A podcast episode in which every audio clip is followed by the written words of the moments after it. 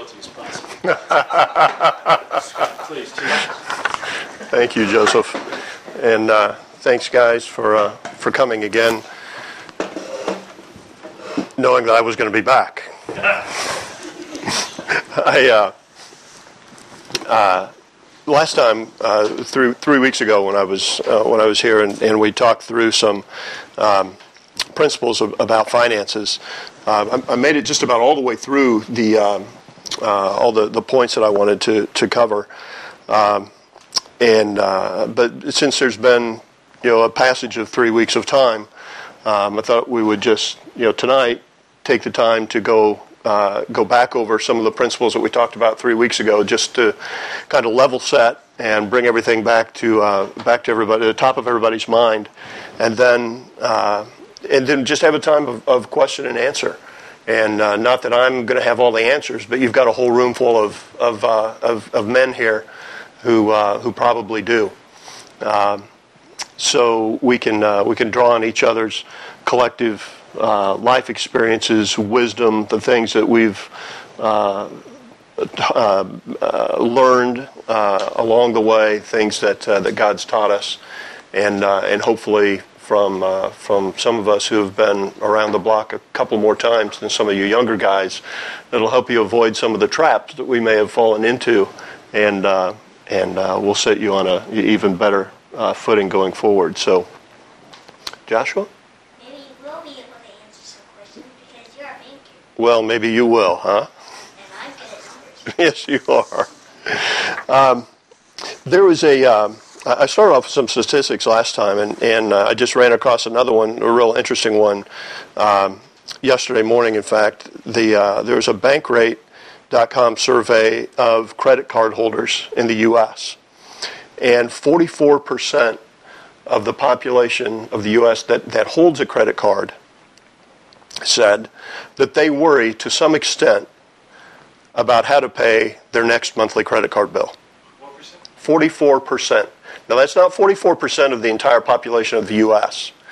If you take the, the population of the U.S. and boil that down to the number of people who hold a credit card in the U.S., 44% of those people said that they worry to some extent about how they're going to pay their next credit card bill. Yeah, that's, uh, that's a lot of people. That's almost half of the people in the U.S. who have a credit card in their pocket. And that's a lot of people that have a credit card in their pocket. So, you know, even, even more reason why we need to make sure and we need to know that we're on solid biblical footing uh, when it comes to our finances. Johnny? Does that statistic include like paying it off completely or just making the minimum? No, just, just making a payment Wow. on their next month's credit card bill. Yeah, yeah. It's an amazing statistic. Wow. So let's uh, we'll just start off by, by walking through these uh, uh, principles that we talked about last time. Um, from a statistical standpoint, again, the number one friction point in marriage is said to be finances. The number one friction point, and the number four reason for divorce in the U.S. is uh, how the couple handles or manages their finances. We talked about three biblical principles that would form the basis for uh, for our financial practices, and the first one of those three was the principle of ownership, and that's remembering and acknowledging that God owns and provides everything. Nothing comes uh, of our own, uh, out of our own strength, out of our own wisdom. Everything that we have, everything that uh, is provided to us, uh, comes from God. That's the money that uh, that we earn uh, from our vocation, uh, the health, knowledge, and skill to be able to earn a living. Joseph.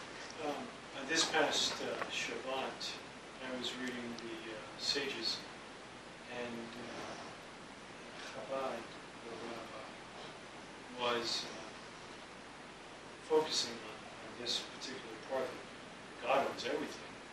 And uh, since the, the text had uh, made it clear that uh, should we lend to our brother, blah, blah, blah, uh, they quickly discounted the if and made it clear that that if is since we will lend to our brother, uh, and so on. Uh, they, uh, they went through quickly that there was two types of loans. Uh, One, where you loan something and you need to get it back. For example, I, I loaned Johnny my watch. I, I'm expecting to get back the very same watch. But there's other types of loans where, you know, for example, we loan, I may loan Ken some money, and the money's his. It's, that's not a loan. He needs to pay it back, but now with the very same uh, bills that I gave him, but he needs to pay the loan back. And uh, they're focused on the second, uh, where that's the way it is with our lives. That God has loaned us the very breath of life. He doesn't expect that same breath back. He expects repayment in other ways. That's where we use these skills, and we use what He's given us in order to pay back that loan by making His name known throughout all the world and so forth. And uh, when it comes to ownership now, that to me is what I'm thinking about. I don't own anything. He owns it all. Some of the things he lets me hold on to and keep as my own, but he expects repayment. He doesn't want that table back. He wants me to use the table and pay him back in other ways. And uh, that just hit, home for me this, this week uh, in preparation for this class. It's good. Even all the more reason to reflect his character Yes, as we live out the life that he's loaned to us. exactly. Josiah? What Mr. Scripture you just said was just like another way, like, uh, obeying his commandments. If he lends us something and he wants us to do things that he, like doing his commandments and not doing things that he does not want us to do. Good job, Josiah. That's exactly right. Just a minute, Joshua. Since, uh, since we recognize that God uh, owns and provides everything, our role over the, uh, the items uh, and the funds that He provides to us is that of a steward, yeah, or a trustee. We've been given, uh, we've been given funds to manage, and God expects us, expects us to manage them as He would manage them. Uh, a trustee always acts in the best interest of the grantor of the trust or the beneficiary of the trust. Uh, when, when that person is put into a place of uh, trusteeship, they're not managing that estate or those assets for their own benefit. They're managing it for the benefit uh, of others. The second principle that we, um, uh, that we talked about was the principle of gratefulness. Uh, and that's reflecting gratefulness back to God for these assets that He has given us, whether that's a, a financial asset, a tangible asset, or the asset of the the uh, uh, the breath in our lungs and the ability to uh, to work and produce an income. So ownership, gratefulness, and then the third principle was contentment. Being content in all circumstances with that which that with that which God has blessed us uh, not seeking after uh, after more um, as a as a goal, but uh, but being content in the circumstance that He's placed us in. Correct. you know, one of the things that uh, comes to mind from last week's portion with this whole concept of, uh, you know, of God owns it all and He's entrusted us with certain things and, and uh, you know, and, and being content and whatever that looks like and so forth. It reminds me of uh, Mishpatim, or Parsha Mishpatim last week, and the Torah of the bondservant where uh, you know if if the Hebrew servant after he's performed his six years service, if he voluntarily decides to stay in service to the master because the, he loves the master, and Mhm. the master's treated him pretty well, Mhm. and all of those things, Mhm. then he goes to the master and says, "I don't want to leave you. You know, I want to stay in service to you." and the master is obligated to say yes. He can't he can't refuse that, and then he takes you know he takes him before the court of the elders before the Beit Din and says he's got the right to go, but he, he doesn't want to go. And they ask, do you want to go? No, I want to, you know. So it kind of becomes a, you know, a, a public, you know, uh, uh, formal, formal witnesses, you know, to, to say that he is voluntarily going to submit himself, you know, for the rest of his life to this master.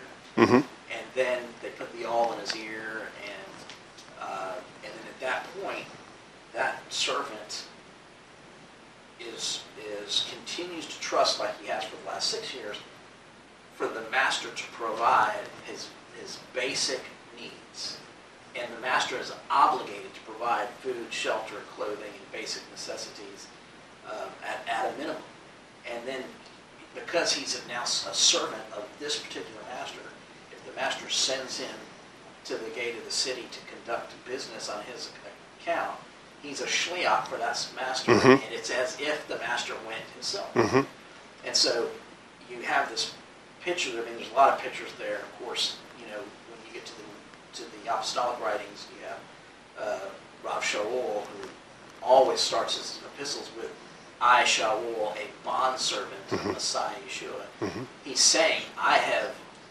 I have given my life willfully in service to the master, and and I'm completely dependent on the master for everything, and I only have whatever I have because he's given it to me. He's entrusted it, hmm entrusted me with it, and I'm about the master's business, you know. And so, when it comes to finances, you know, I think there's a there's there's something to kind of be gleaned from that whole concept that look, if we have given our lives to the master, then you know what are we what are we concerned about, right? And we can then stop worrying and fretting and focus more on actually doing something to sanctify his name with whatever it is he's entrusted us with. Mm-hmm. Mm-hmm. Well, and Yeshua taught that exact principle, didn't he? Yeah, look at the lilies in the field. I take care of them. I'm definitely going to take care of you. And uh, You learn from Matthew chapter 6 in that respect. uh-huh. And then Shaul taught us, you know, how many times in his writings did he say, I'm content whatever circumstance I'm in. So exactly the same principle. So those those three principles are, are key foundational elements: ownership, gratefulness, and contentment in being able to set a solid financial uh, financial footing for your uh, for your marriage. Uh, we talked about why why does God give us the ability to earn an income? And there were two main reasons here. Uh, the first one being to provide for our needs and the needs of others who depend on us. And we said that that involved both our current needs and our future needs. And then, secondly, to provide for the needs of others. And though that ability to be able to provide for the needs of others are driven by two factors, uh, both which we see reflected in, uh, in the character of God. The first one being compassion, being able to, to recognize a need and having a, a, a desire to act upon uh, act upon that need to fulfill it. And secondly, the uh, the principle of generosity, realizing again that God owns uh, everything. He's just simply entrusted it to you, and we should be um, uh, able and willing to use those resources to uh, to help to provide for the needs of others. Um, from there, we talked about uh, what are the three main things that we can do with the money that God's given to us. So it's quiz time. The three main things we can do are Spend it, save it, save it, give it away. give it away. Outstanding, outstanding. The um, uh, and those three things relate back to the reasons that we are given the ability to earn an income. Uh, we're either going to spend it on our own support, support of those uh, that we uh, uh, that God's entrusted to us to take care of. We're going to save it for uh, the ability to provide for those needs that are that will occur in the future, and giving it away, helping to meet the needs uh, of others. Uh, we then uh, started talking a little bit about each one of those uh, actions that we can do with our money. The first being spending, And uh, again, we talked about deploying God's, uh, deploying funds that God has given to us for the purpose of meeting our needs and the needs of others who depend on us, and enjoying God's provision in our lives. Uh, Joseph. I, I just want to make it clear, as you hit this spot, that um, I may speak only for myself, and I'll claim that. Um, But that balance, having to know, having to wisely know where that balance is. At 52, that's, that's probably the biggest challenge for me now. You know, uh, through the Council of wise men, including yourself, as you know. Um, I'm down to one debt, and it's the building you're sitting in. And uh, in not too many years, that, that debt will be paid. And I'm still struggling with um, meeting my needs and enjoying God's provision. I have found that I really enjoy enjoying God's provision. Um, so, when, when we're done, not now, but when we're done, if, if you can, um, assist with some kind of guidance, rules of thumb, stupid moves of stupid people, you can use me as an example. Um, anything there would be, would be great for me, and, you know, maybe. Good. Okay. We'll be sure and talk about that. Kind of goes maybe maybe with the uh, with the next point that um, deploying God deploying funds that God has given to us.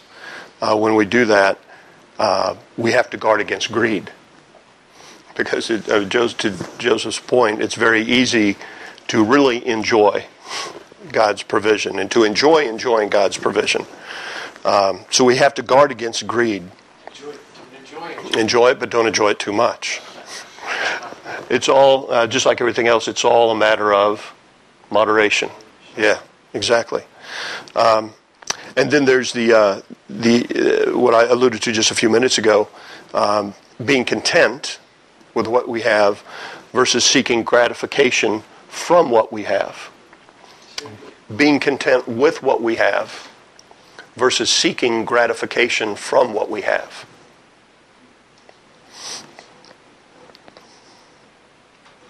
We, uh, we use this uh, part of the discussion then to talk a little bit about, uh, from a practical standpoint, uh, budgeting and the importance of budgeting in sound financial, uh, setting a sound financial footing uh, for your marriage.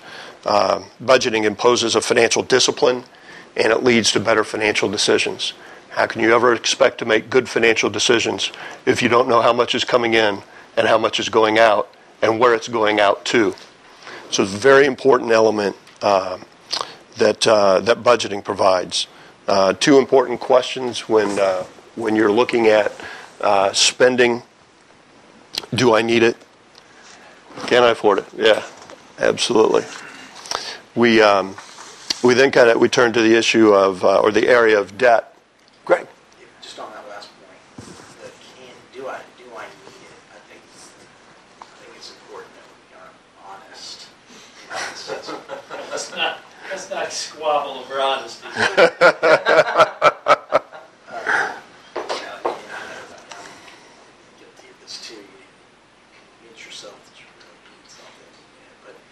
pay for the itself. reality is, iPad 3. Ah! Sorry. the reality is, we really need remarkably little. Mm-hmm. We really need Mhm. Absolutely. So, um, uh, so you know, it's always the, the one thing I try to do when I feel like, man, that'd be really cool to have that, or you know, whatever it is, right? You know, Mhm. I try to envision myself on the other side of the purchase and saying, okay, if I had that, you know, just trying to trying to envision after you've made the purchase and made the expenditure, and you have whatever it is that you know you're thinking about buying. Just kind of fast forwarding a little bit and, s- and trying to trying to think, okay, if I had it, yeah, okay, cool, nice, but is it, is it really that big of a deal? You know? And I found that to be helpful if I think about how I'm going to feel about that item on the other side of the purchase, you know, s- that's helped me talk myself out of buying stuff that I was, you know, And tending towards when buying. you're thinking of that item, when you're thinking about it post-purchase, you're thinking about, well, I need these accessories. Tell you what, I need that. What he says is exactly right, except for ArtScroll products. That never works for them. The, one, one thing that I've found really helps me is that if I'm walking around a store and I've got a shopping cart and I'm there for a specific purpose, and, you know, you throw things in there, it's like, man, that'd be cool to have, and, you know, your, your impulse buys. The longer you need, leave them in your shopping cart, the easier it is for me to take it out. Just Ah, like, just leave it in there a long time, it's like, you know what? I don't even know why I put this in here. Don't just put it on the shelf in some random location. Give them back to the cashier as you're checking out. Say, I decided against this item, and I decided against this one. I'm sorry. But, you know, it, it really kind of helps drive that home to you that you don't need it. And you're telling another person. You're, you're, you're speaking those words, and that makes a lot more impact on you. And uh, through that interaction, it makes a lot more impact on you, and it'll make you decide in the first place if it even belonged in your cart in the first place. So, um, I, just from my own personal experience, I'd like to share that with you guys. Just leave it in your shopping cart and just give it back to the cashier. As long as you don't tuck yourself out the other way. on Because in my head, it's usually like, you know what? I really need that. And, and most of the time, it's me convincing myself, no, I really don't. Gosh, if it's a like a DVD, it's like, well, you know, am I really gonna have time to watch it? Is it, is it edifying material? Is it worth it? You know, and you know what? Just if it is it is it something of little value, something you could just sell if you really decided you didn't want it? It's just all of those questions are going through my head, and I'm just like, in the long run, it's usually just you that. It's good. Greg? I just was gonna say, uh, one thing that has worked wonders for me is wait a week and see if you need it after. If you do, usually it's, it's something that. will It can fit in that category. Yeah, Yeah, yeah, but if not, then you can do without it. that's good. Rick?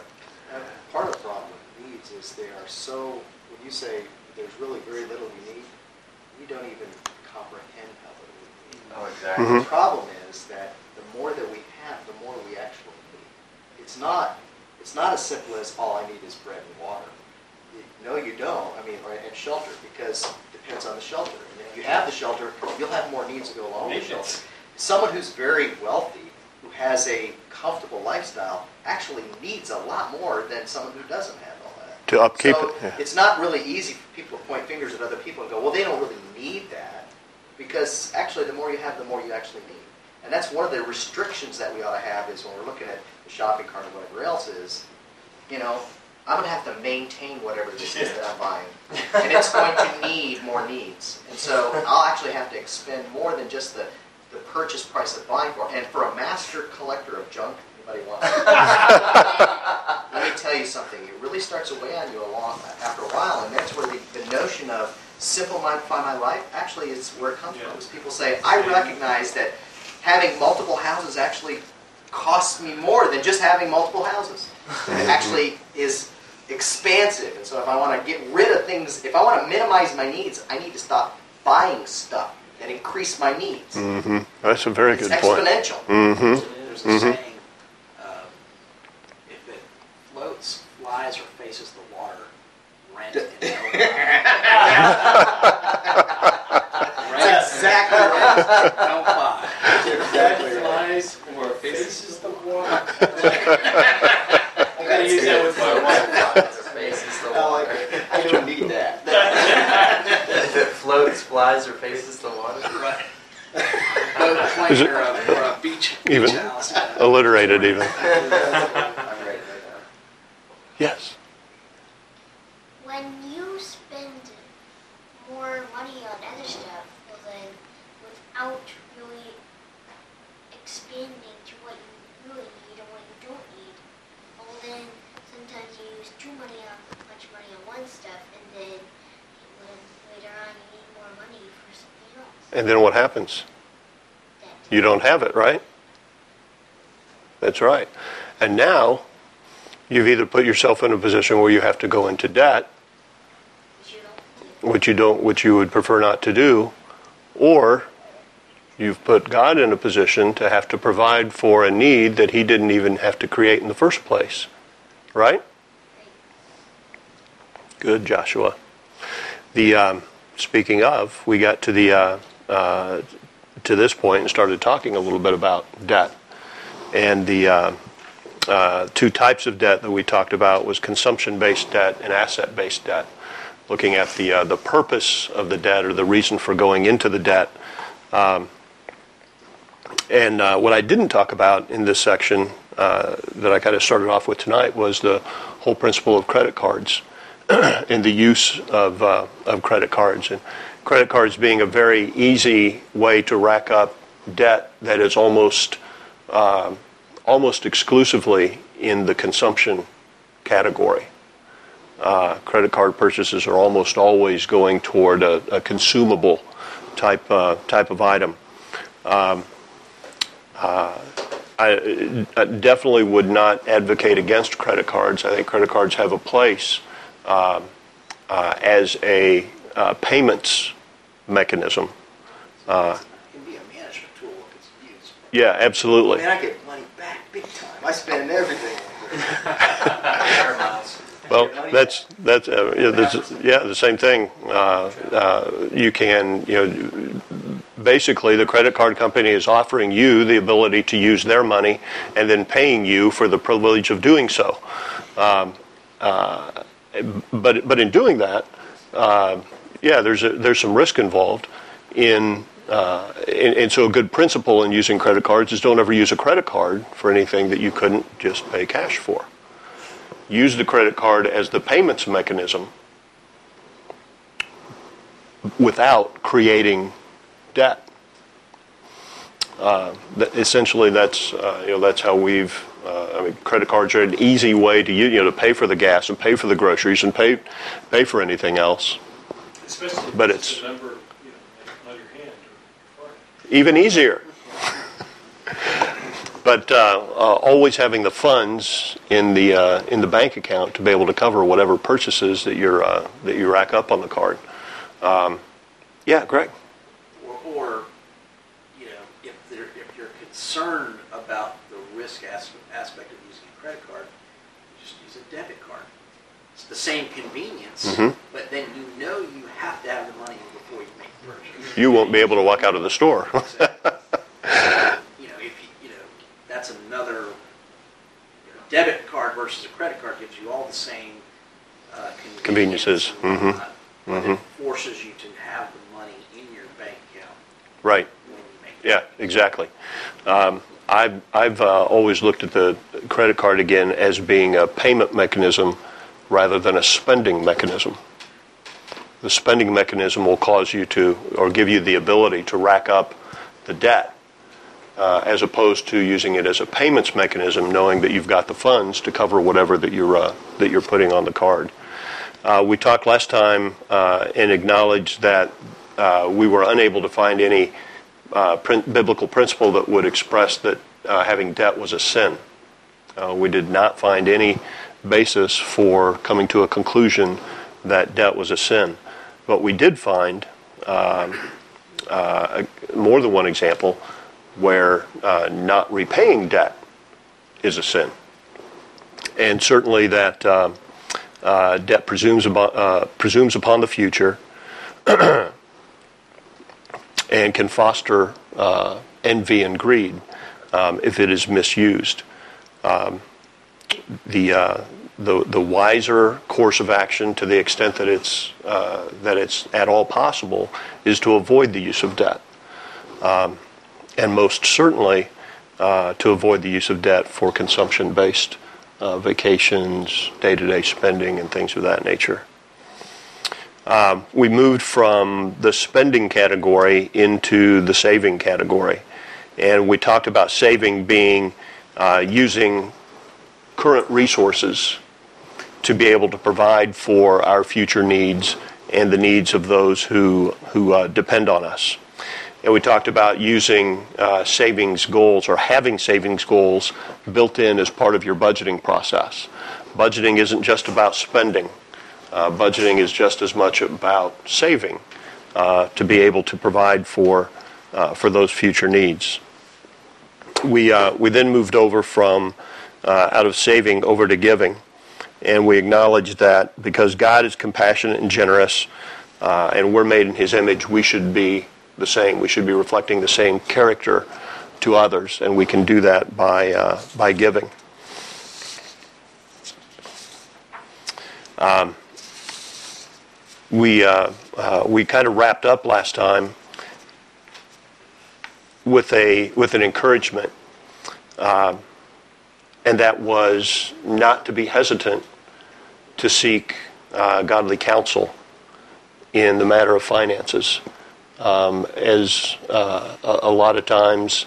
Uh, you know, we're hesitant, we're reluctant to open up to others about you know financial matters or financial situations. But when we uh, when we have that reluctance or hesitancy, then we're doing nothing but depriving ourselves of wisdom that God's given to others uh, that may be able to be helpful to us. Um, we talked about the first source um, of wisdom in the area of finances being Scripture itself. Pouring yourself into a God's Word will give you insights that you're able to use in financial decisions that you have to make. Um, then we talked about other uh, sources of godly counsel beyond Scripture, being your spouse, parents, uh, friends, and uh, other uh, godly men that God has put around you. And the ability and taking the opportunity to open up about those things and to ask questions and to uh, uh, to seek counsel helps to uh, to defeat um, something that uh, that's a constant struggle, and that's a prideful nature. If we're willing to open up and ask for godly counsel in in uh, the area of finances and other areas as well, it helps us to uh, avoid uh, being prideful, and gives us the opportunity to benefit from wisdom that uh, that God's given to others. So, with that review, let's just uh, let's just talk, and uh, yeah, just have some question and answer time, and uh, maybe we can start with uh, Greg. I was wondering, what would your suggested financial state be in order to begin thinking about investing? Whether it be small in the stock market or even real estate or little small businesses, anything that has to do with putting out money, not expecting really a return, in hopes for a return. What, what would your suggestion be in terms of your own financial status? I mean, would it be debt-free or something like that? Or would it be- Yeah, I, I mean, putting a- asset-based debt aside, you know, for the moment, um, the the first thing uh, I would think that that uh, that you would want to do would be to have a good savings plan, um, and I differentiate uh, savings versus uh, investing because you mentioned real estate and the stock market. Um, the the first thing that you that you would want to do would be to have a good um, cushion, so to speak, a financial cushion to be able to take you through uh, difficult times. If you know if you lose your job or something of that nature, um, you know a lot of financial planners use a three months uh, living expenses or six months living expenses. I mean, six months is a long time, uh, but you know having uh, having some cash reserves, so to speak, uh, behind you before you would move into an investing type mode. And then, you know, once you've, uh, I mean, there's there's a lot of things that, that, in my personal view, that for somebody starting out uh, with a family should be looking to, and that's, um, uh, you know, being able to to, to have the cash uh, cushion uh, and saving for a home. Uh, you know, being able to to buy a home is is an important, you know, a, a very important financial goal. And before uh, before you would start uh, moving into the area of investing, um, I, I personally would look to have uh, a good, uh, you know, funds saved up, uh, set aside for a home, and have that kind of plan set up before starting into down an investing path. I I think, you know, especially for the younger guys, I think it's important to recognize that if you're an idiot uh, on the front end, it takes time to undo idiocy. Uh, If, if you spend years spending your way into debt, um, it takes patience and time to repair that wound. And, and I, I clearly identify it as a, um, I can, you know, praise God and say that that wound does heal with, with time. But I, I can recall being convicted of the problem. I, I would, I would go so far as to say the sin, but uh, I'll, I'll up and say the foolishness of that. And, uh, when, when you get convicted there that you've been an idiot or foolish, it's gonna take some time to consistently turn around Mhm. and see God bless through his, through obedience. I mean, You know, the wicked borrow and don't repay. You can't just go, oh crap, that was a mistake. Let's just wipe that out and start again. You know, Others may, we cannot. And, you know, you pay it back, it takes time. It's, uh, uh, it's that matter of there being a consequence to uh, unwise actions. And in the, in the matter of finances, those consequences can last a long time and have a significant impact, even after you've come to a point in your life where uh, you've realized mistakes that you've made, you've decided to turn things around and apply biblical standards and biblical principles, you're still dealing with those consequences for a, for a good long time. So it, it's not just uh, it, it's not just that it takes time to heal or time to work out of it, but it starts with recognition and obedience and a decision to be obedient and then heading down that path and recognizing that it will take time to work out of the consequence that, of, the, uh, of the prior actions. Jonathan. I, I do have a question. I'd like to know a little bit more about how you approach tithing. I know coming from a church background, it was always 10% of just whatever you brought home. But, and Johnny, and I was in the process of making a very amazing uh, class on, on, on the concept of, of what, what tithing is from an actual Which I think is on biblical docket perspective. the week after next. It's right. Is it the week after next? It's the, uh, two weeks if you want. Two weeks. Two Is that, weeks. that would be week after next, That would be week after next. Week after next. Okay, great. We should tag team this one up. Yeah, okay. So, so, so just to, uh, I guess, if, if, if- if you ex- experience different ways of, of keeping track of how to tithe, what, when to tithe, is it at the end of the year, is it monthly, is it, and all those other details. Well, it's a really good question because it- there's, there's not a lot of clarity in Scripture around it, right? That's why the, the church is able. Yeah. Yeah, right, right. The church is able to build its whole funding mechanism around this concept of tithing, um, and using maybe you know one verse that we can all think of out of Malachi, right, uh, to uh, to create the the whole the whole funding model for the church. Um, well, it, it's. Um, uh, it- it's a it's a difficult question, and I, I, I don't think there I don't think there's a clear answer. I think that, that what we're commanded to do is to be generous. I think we've got good scriptural examples of uh, righteous men who use ten percent as their benchmark, um, and I think those same men. Uh, you, you know, did more than ten percent you know, in times.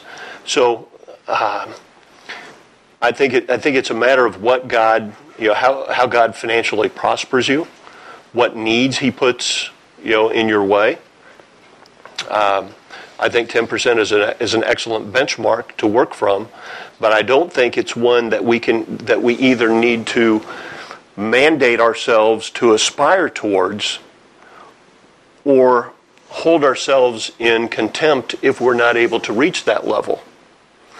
I think it's, it's a matter of recognizing God's provision in our lives, um, working through the whole budgeting process and applying all these principles to come up with what's right given the financial situation that God's put you in. Is it, uh, is it, it I certainly wouldn't say that it's wrong to, uh, to, to tag 10% as your giving goal. Um, but I would stop short of saying that it's a biblical mandate. Um, and, uh, uh, you know, if you can, if you're able to do more than 10%, you know, praise God because He is, is, has financially prospered you or given you enough wisdom to be able to do that. Um, if he's got you in a situation where either because of the consequences of decisions that were you know were made uh, prior to the time, or you know just the simple needs that you have in your life and you're not able to hit the 10% level, well, that's just where God has you at that point in time. And you st- but you should still look to be generous with what uh, with what you have. Yeah, great. Just, just to add on to that point, we can't give what we don't have. So, you know, if you don't have the ability to tithe ten percent or whatever, you know, whatever the magic number is, you don't have the ability to do it, you know. And- But I think if you're not able to tithe monetarily for whatever your set of circumstances is, then there's other ways to be generous. I mean, You Mhm. can, uh, you know, you can, uh, you can, right, you can do service projects, you can mow the yard for the widow next door, you can, whatever. If you can't, if you can't give uh, financial resources, there's plenty of other ways to give, and there's lots of need. So- Well, yeah, giving is simply meeting needs with money. And there's other ways to be able to identify and meet needs than just than just money. And keep in mind too that it, you heard me reference and, talk about giving uh, three weeks ago and tonight, and I intentionally avoided the use of the word tithe because you know how much should I tithe? Well, you should tithe ten percent. You can't tithe anything other than ten percent, right? What the word means. exactly. It's, it's the definition of the word. So I, I try to avoid the use of the term because you know, it comes with baggage and it comes with a defined, you know, a specific definition. And instead, focus on your ability to give. As Greg pointed out, your ability to give comes both from financially and other ways. Let me, let me recommend that we take a little breather right here and get some coffee, stretch a second, and come back and, and just flesh out some of these questions, because, um, I I think this is where we can, we can see some great value. Um, I, I think that, uh, pornography, finances, and sex are the three areas we never want to talk about. So we're gonna, we're gonna hold off on pornography and sex